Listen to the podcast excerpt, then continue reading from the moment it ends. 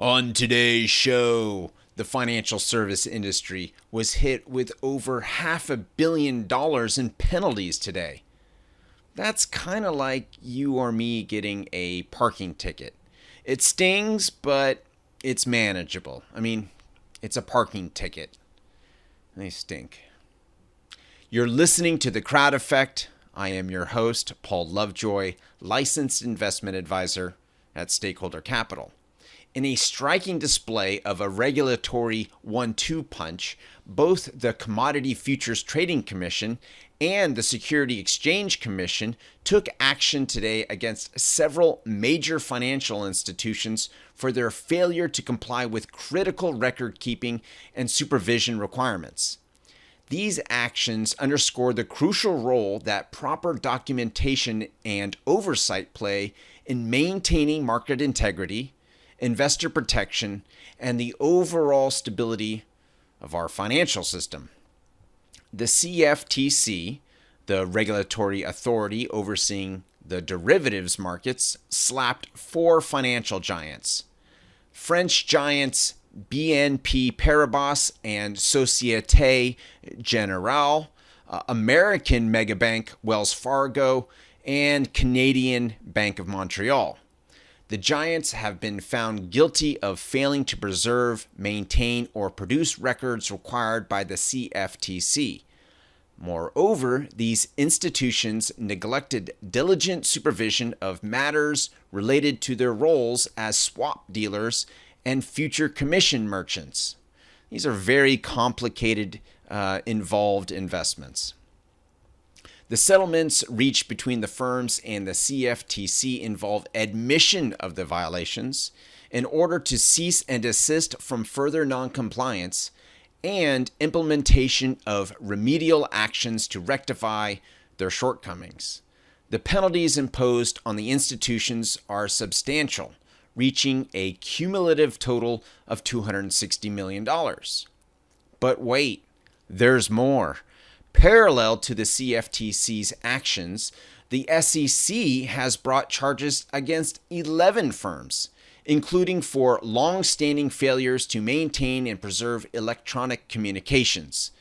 These failures, in violation of federal securities laws, included widespread off channel communications through personal messaging platforms like iMessage, WhatsApp, and Signal. The firms neglect to retain these communications impeded the SEC's ability to monitor and enforce compliance. Advisors and brokers at these firms were communicating with their clients on their personal devices using apps like WhatsApp without recording the communications as required by law. The firms admitted to their violations and accepted penalties totaling a substantial $289 million. The penalties are accompanied by commitments to improve compliance policies and procedures to prevent future violations, just like the CFTC did. So, both the CFTC and SEC's actions appear to be sending a unified message to financial firms of the critical nature of maintaining proper records and supervisory measures as fundamental pillars of a well functioning market system. The penalties today, which total over half a billion dollars, is an ongoing effort by regulate, regulators to crack down on the financial service industry's lack of keeping communication records. The financial penalties are only part of the equation, as I mentioned before, as firms are also required to institute remedial measures to ensure that such violations do not occur again in the future. Will it work? I am not holding my breath.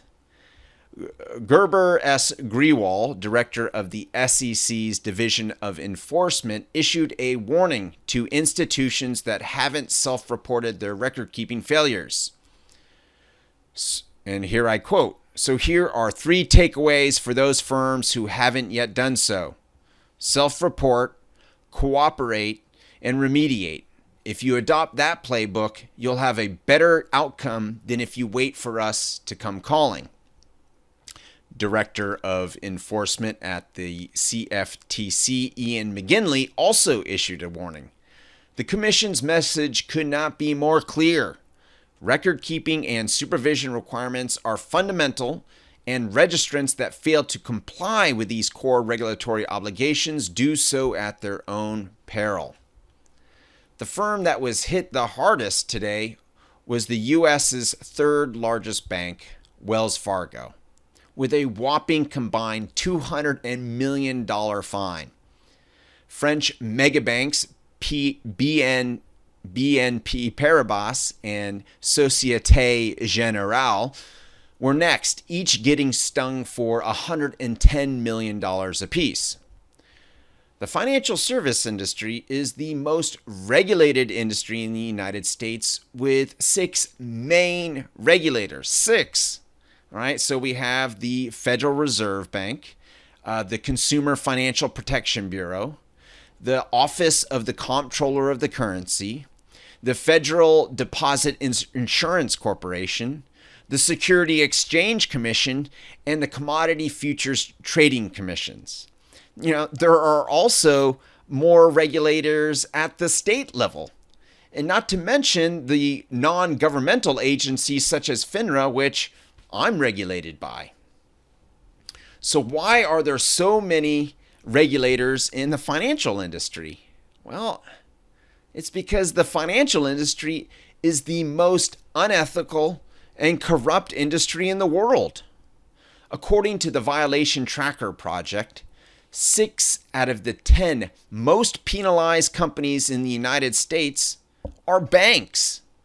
You know, including the four major US banks Bank of America, Chase, Wells Fargo, and Citigroup.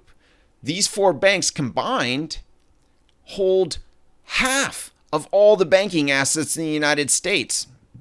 These heavily, the most penalized and most unethical corporations are holding half of our banking assets. Uh, now, not to be outdone by the US banks, foreign banks are heavily penalized in the United States as well. And they don't have as big as an operation here. Uh, you have Swiss bank UBS occupying the fourth most penalized corporation in the United States. Germany's Deutsche Bank is in the number nine spot, and French bank BNP Paribas is in the 17th spot, which may move up a spot after receiving this $110 million penalty. Maybe not, though. By the way, the top four banks in France control over 85% of all the French bank uh, banking assets. So a concentration of wealth isn't just a US a problem. It's a global problem as well. UBS, they control over a third. Just one bank controls over a third of all the banking assets in Switzerland.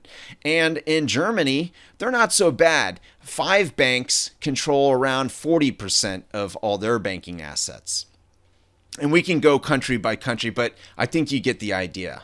So, why is the financial service industry the most unethical sector in our global economy? Okay, so let's unpack this a little bit. Um, many of us have thought about uh, the way corporations are designed with a corporate bottom line that seeks to maximize profits for their shareholders. Every quarter, there is something called a quarterly report, which uh, shows um, what happened in the, the past three months and also issues uh, projections what will what they think will happen in the next three months. So if a quarterly report is shining and it looks great well uh, the stock price get, it goes up. The uh, executive teams get fat bonuses and and everybody is you know celebrating and, and having a, a wonderful time. And if the quarterly report is not so good, well, the stock prices go down and the shareholders are legally um, allowed, uh, they have the authority to fire the, the executives uh, in the corporation. And so it creates this system where there is a constant pressure to increase quarterly profits. And within the uh, financial sector, it's even worse because there's all that money there. Um, the, the, the, the, financial services, they, they have our money. They're, they're, and it's so tempting to um, to take it and, and, to abuse us because it's right there. It's right there. They can get in their grasp, and there's so much pressure to do so. So okay, so they do the abuse. Uh, the financial industry does the abuse, and what happens? Well, they get regulated and more regulatory institutions are built uh, to oversee them. And what do the banks do? Well, uh, the banks still have that pressure to increase their quarterly profit. That doesn't go away. You can't regulate that away, that pressure. It, it doesn't go away. So they it just all it does is create an, an, even more intense pressure to increase their pro- profits. And now uh, the the banking executives and the employees they have to get creative with uh, you know h- how they increase their profits. So what do we see? We see uh, nasty fees that banks. Um, uh, impose on us. Oftentimes, double dipping, like Bank of America just got fined, you know, $250 million a couple of weeks ago for, for doing that. So they get creative with their fees and they look for other ways to uh, in- increase their profits, and oftentimes at the detriment to um, its customers. The, and you look at the if you look at the the violations that they have uh, amassed these banks it's it's uh, uh, investor protection uh, violations. It's um, it's uh, toxic security abuses. It's uh, really targeting uh, us as consumers to to just so they can increase their quarterly profits and, and keep their job. Uh, you know, we have that self-interest in mind, and, and we want to keep our job, and so we we fall prey to this pressure, and we keep and we keep doing it. So it just it's this never-ending cycle that it will never go away. In fact, anytime these regulations that they're imposing on these these institutions today, you know that they say, okay, not only do you have to pay the penalty, but you have to implement new regulations to make sure that ha- that doesn't happen. Well, that's going to make these banks' operating expense go up which does what? It increases this pressure to increase quarterly profits. When the uh, pressure, you know, when the costs go up, so does the pressure. So I, am not suggesting that we shouldn't um, regulate these corporations. We can't have them uh, abusing us. Uh, that just can't happen. But it, it's not going to fix the problem. We have a broken financial system. And what will? Well, good news is there are some steps that you can take that will not only help fix our broken financial system, but it's in your own best financial interest to do so. You see, I'm a fiduciary. That means I am both legally and ethically bound to look out for my client's best financial interest. And I tell my clients to put your money into a credit union it's better for you.